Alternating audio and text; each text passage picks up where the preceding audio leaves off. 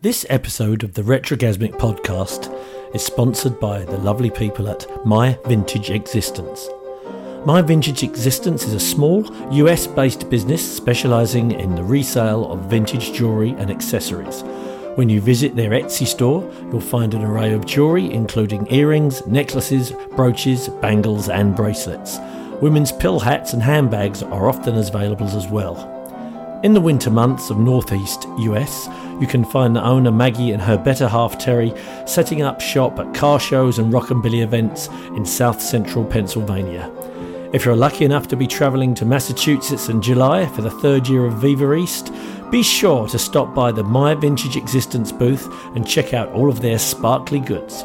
Go check them out at Facebook Vintage Existence. Our Instagram is my.vintage.existence and once again, their Etsy shop, My Vintage Existence, all one word, My Vintage Existence. Retrogasmic.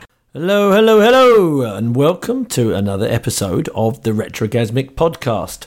I'm your happy host, DD Deluxe.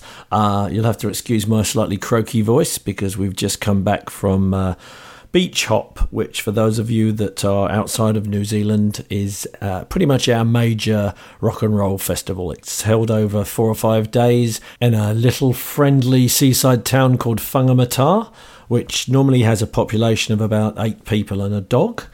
And uh, over the four or five day period of the festival, there were 275,000 people there.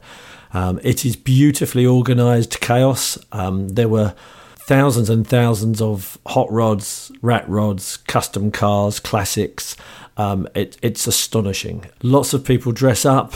Um, the local community all, all, get involved, which is fantastic. There was about 20 bands playing at various venues all over town. Uh, we played a couple of nights at a, a, new bar called the Smoky Palette, which was fantastic. Thank you to those guys for looking after us.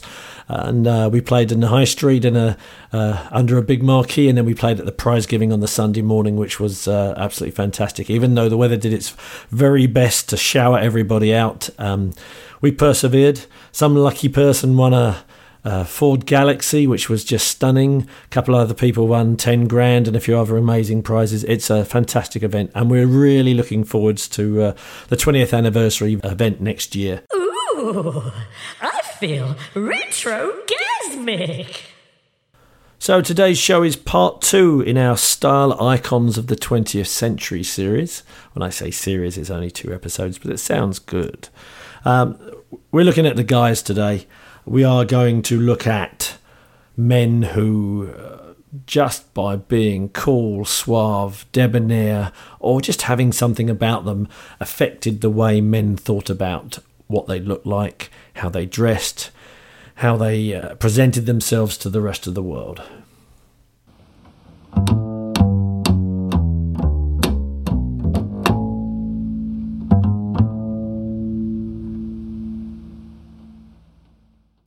Rodolfo Alfonso Raffaello Pierre Philibert Guglielmi di Valentina d'Antonguela. Thankfully, he was also known as Rudolph Valentino. Uh, he was an early pop icon and one of the very first male sex symbols of the 1920s, uh, known in Hollywood as the Latin lover or simply as Valentino. And his premature death at the age of 31 caused an absolute mass hysteria he was a real um, a real icon and probably the first real male sex symbol and style icon of the 20th century or in, popular media full stop born in Italy in 1895 um, it, it, sounds like he was one of those guys that was a bit mollycoddled by his mum. I mean, he was an extremely good-looking dude, and uh, I don't think his dad was very happy with the fact that he used to get everything just like dropped in his lap. And um, yeah, subsequently he went on and didn't do very well in his education, and then he couldn't get a job, and then he moved to Paris for a while and couldn't get a job there. And eventually, after toing and throwing for a while, he ended up in New York. He supported himself in New York. Um, doing gardening, um, waiting tables at a restaurant, and he ended up uh, as a dancer at uh, Maxim's. Basically, you know, you buy a ticket and you get to dance with an attractive young man. Um, he joined an operetta company and travelled around Utah and he did bits and pieces of acting and it took a while before he got any um, um, movie roles and, and, early on they were kind of uh, bit parts. His big big break was in a movie in 1921 called the Sheik where he uh, i mean it fitted him perfectly. The Latin kind of good looks shone through, which was a bit weird for a, a, a Sheik part, but um, no one seemed to mind, and it instantly shot him to to stardom. He became a uh, a style and sex symbol pretty much overnight. He had a few arguments with the various studios he was signed to because some of the other actors and actresses were paid a lot more than he was. Claimed that uh, Mary Pickford, who we mentioned in the last show, uh, was on seven and a half thousand dollars a week, and he was only on twelve hundred and fifty dollars a week. And it, there was quite a big fuss made about it, but unfortunately, the American public didn't really sympathise much because most of them were only earning a couple of thousand a year. Valentino died in 1926 at the age of 31 of peritonitis, and uh, this was pre talkies. You know, we're still talking silent era films here, so there isn't really much um, of his voice, him speaking or singing recorded, but we have managed to find this, so have a listen.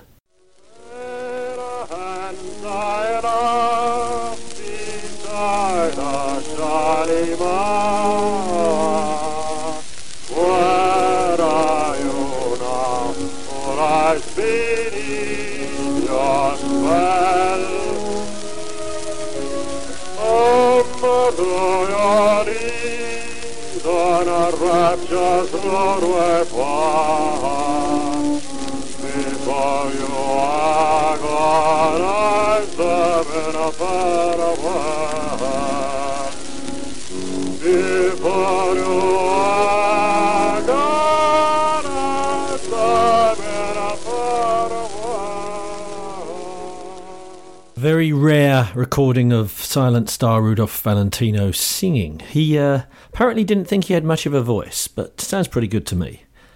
Now, our next style icon needs no introduction.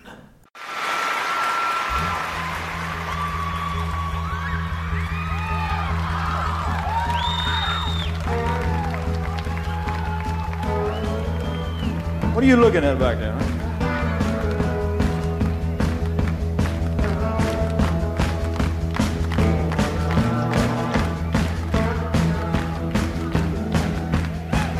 Some of y'all never been down south too much. I'm gonna tell you a little story so you'll understand what I'm talking about. Down there we have a plant that grows out in the woods and the fields. And it looks something like a turnip green. And everybody calls it poke salad. Now that's poke salad.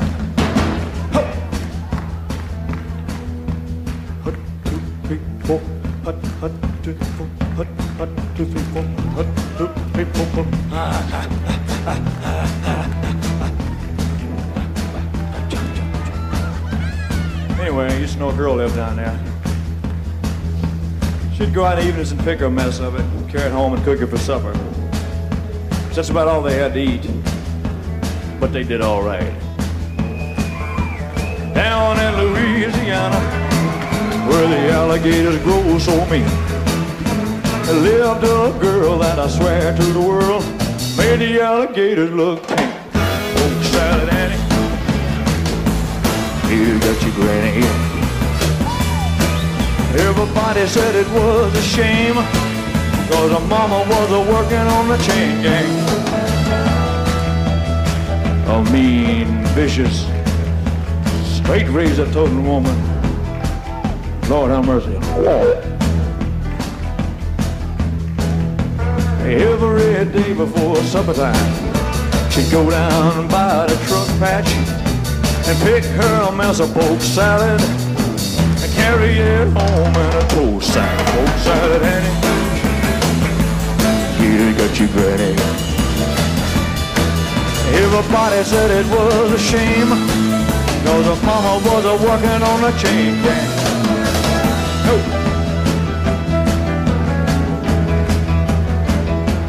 suck a little pussy.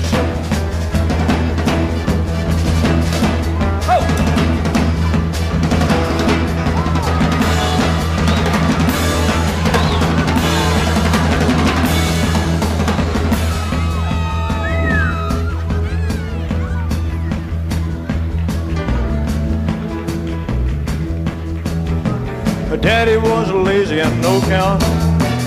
Claimed he had a bad back. All her brothers were fit for stealing watermelons out of my truck patch. Folks oh, said, Annie, you just got you ready.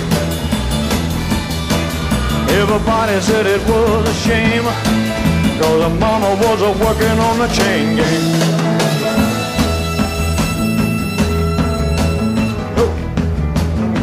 You suck a little out of you. No one needs.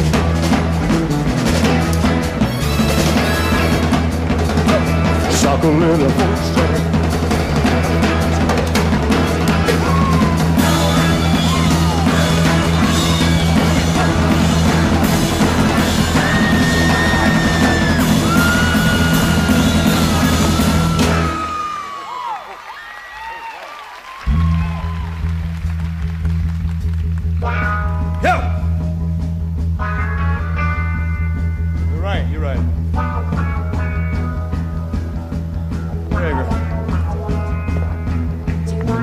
Little at.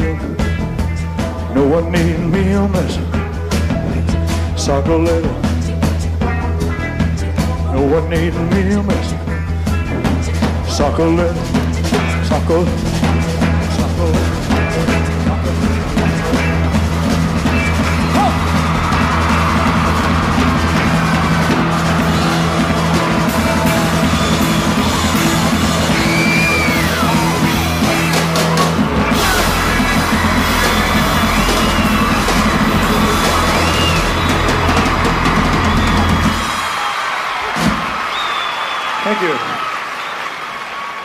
That, of course, was uh, Elvis Presley singing Polk Salad Annie in Las Vegas in 1970. Now, uh, we are going to do an entire show on Elvis soon, so we'll keep this short ish. Um, Elvis's style affected generations of people. Um, he's probably best known for the sparkly jumpsuits and the real OTT Las Vegas stuff. But early on in his career, he wore the Cuban collar shirts and wide legged pleated trousers, blouson style jackets, all of these kind of things. He was one of the first to do and influenced basically every other male um, music and media star around. He did it all first, especially in the 1950s later on he wore lots of flashy stuff but early on his his choice of clothing which was his um, two-tone shoes black loafers short sleeve shirts loose fitting sack suits skinny or bootlace ties. I mean he, he he kind of added class to that rockabilly style. Um, very few people since elvis have done so much without trying basically. He just looked fantastic the whole time. He just had a sense of style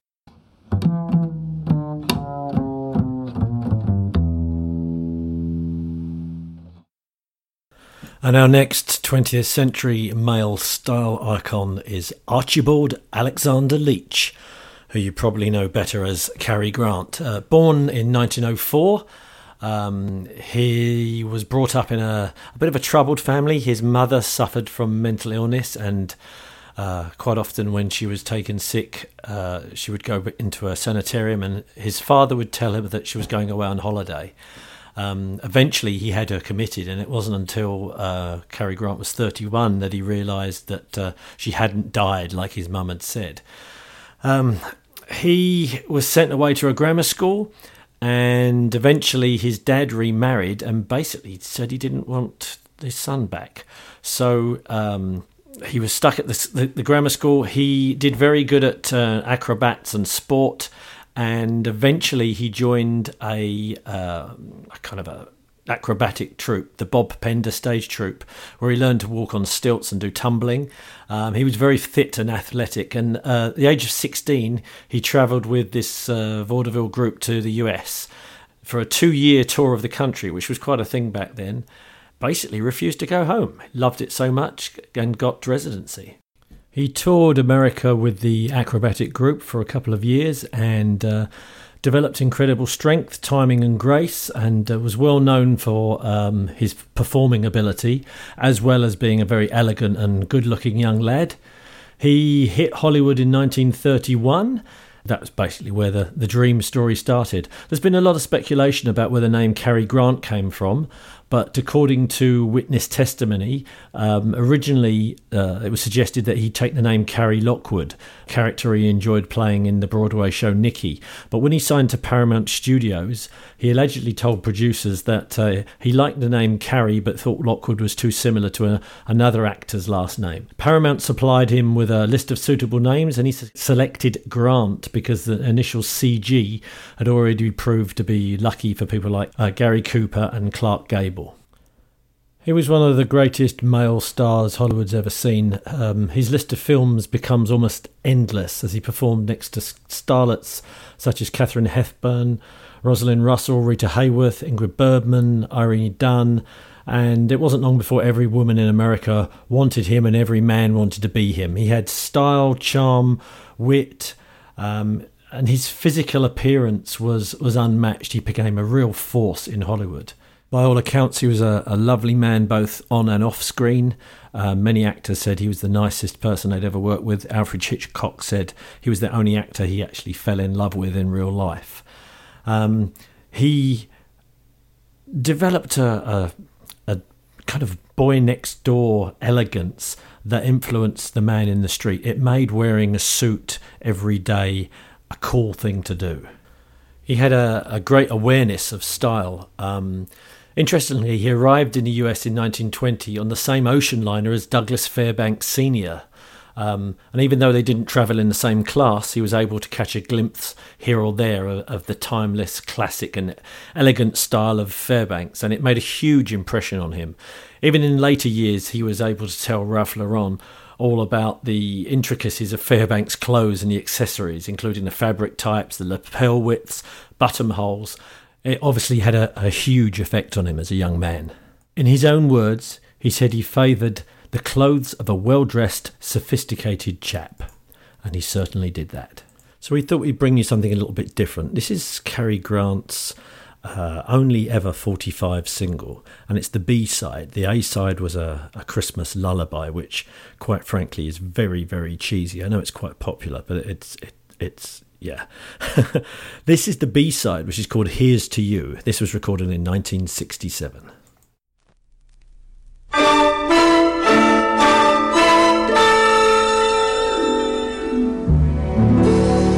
Your health, my friend. And here's to you. Chin chin, my friend. And Dean Skull, too. A votre santé. All life through. And vaya con Dios. God go with you. Good times, my friend. Shalom, shalom. Bless your family and bless your home.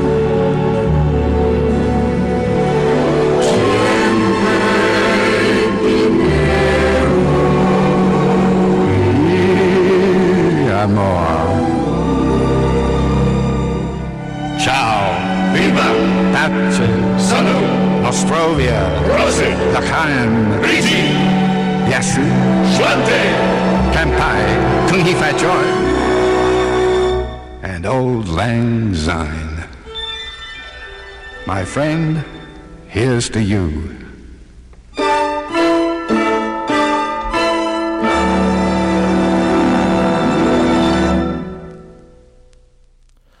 Born in 1931, James Byron Dean, Jimmy Dean, is our next style icon. Uh, countless teenagers over the years have had this guy's image as a poster on their wall, including myself. Um, East of Eden, Giant, Rebel Without a Cause, they're all classic rebel, angst driven movies, and uh, they shot him to stardom. He was an interesting character. His first ever television appearance was in a Pepsi Cola commercial. He quit college halfway through to act full time. Um, his first real break was playing Cal in the 1953 movie East of Eden. His next movie was playing the character of Jim Stark in Rebel Without a Cause in 1955 alongside the gorgeous Natalie Wood. Um, this film absolutely defines the term teenage angst and has lots of uh, iconic scenes. Here's a clip of James Dean uh, talking about preparing for the role in Rebel Without a Cause. The character that you usually see is um, sporadic nature. He's too fantastic for reality. He does many things that the character shouldn't do, and you have to select and constantly reevaluate your images as you say, is what you envision as the character. Constant simplification, constant gleaning down to the specific point at hand, the line of the story, what the character is trying to do at this moment. Constantly trying to find the core, so to speak. And it should be an indelible lesson. It should remain also on celluloses in your mind, uh, where your faults are, what your problems are, where you constantly fall back on the securities that made you famous or successful or helped you gain any prestige, rather than to fall back on those securities and tricks as an actor, to go ahead and develop and to attempt and to try. Um, Dean wanted to avoid being typecast as a rebellious teenager and uh, later on took the role of Jett Rink, a Texas ranch hand who strikes oil and suddenly becomes wealthy in Gi- Giant even though James Dean died at a very young age, there can be few people in the 20th century that have affected uh, style, especially male style, as much as James Dean. Um, Bob Dylan, David Bowie, Frank Sinatra, they've all all been quoted as saying as that uh, James Dean was the first thing they thought of when anyone said uh, the word cool. Ooh, I feel retrogasmic. Our next style icon is one of my personal heroes, and uh, he sold over 140 million records over his lifetime. Had a, a unique style, a unique attitude, and a unique talent. I'm just going to play you a little clip of uh, him talking about his approach to his art. Never play to the gallery. I think, but you never learn that until much later on, I think. But never work for other people what you do. Always, always remember that the reason that you initially started working was that there was something inside yourself that you f- felt that if you could manifest it in some way, you would understand more about yourself and how you coexist with the rest of society. And I, I think it's terribly dangerous for an artist to fulfill other people's expectations. I think they produce, they generally produce their worst work when they do that.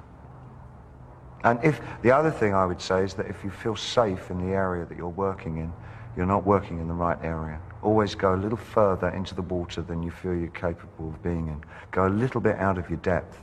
And when you don't feel that your feet are quite touching the bottom, you're just about in the right place to do something exciting.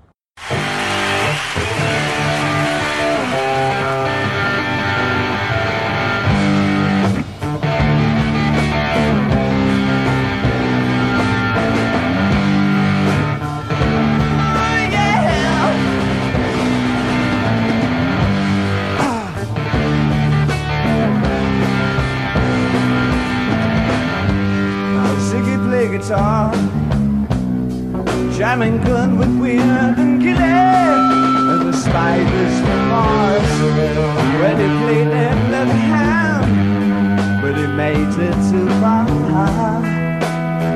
Became a special man. And then we were Ziggy's band Now Ziggy really sang.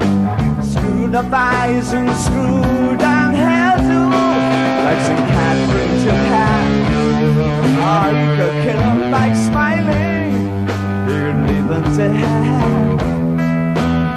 I came on so loaded, man. Well hung, so white hat.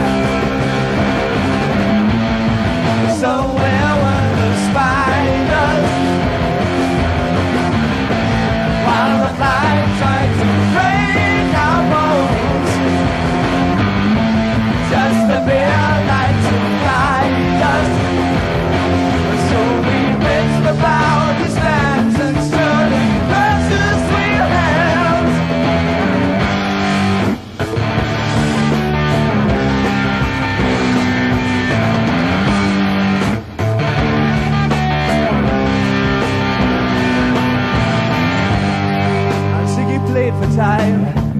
Driving us that we were voodoo. The kids was just crash, on with the nas, with God-given ass. Now he took it all too far,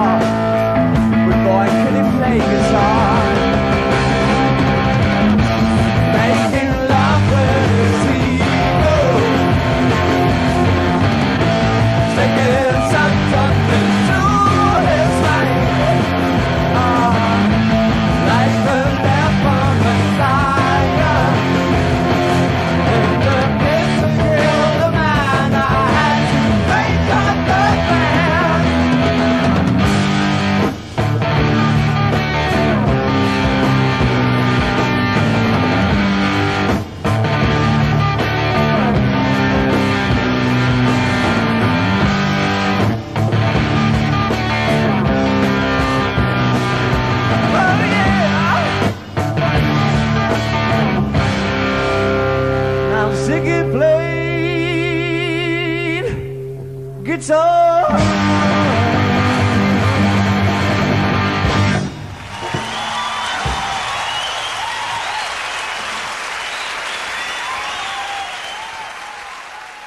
So, whether it was as uh, the mod David Jones, his original name, whether it was as the otherworldly Ziggy Stardust, the suit wearing tin machine, tall white duke, um, you name it, he's done it. He recreated male style, and uh, for a lot of people, he is the style icon of the 20th century.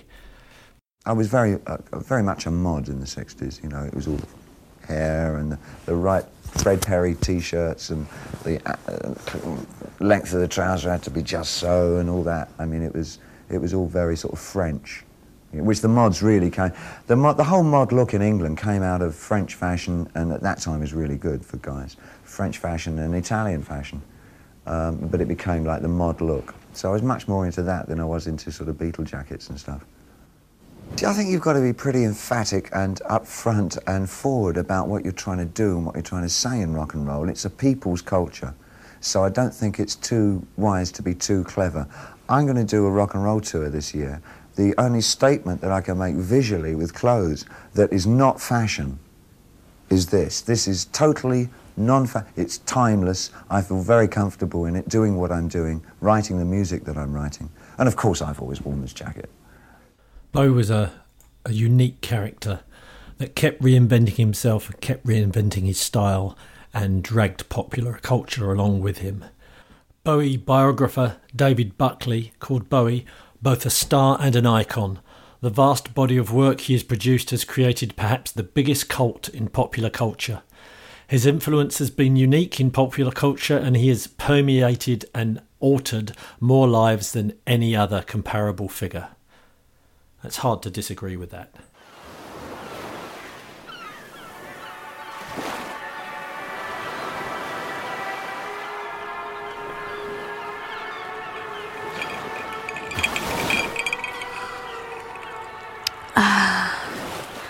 Retrogasmic.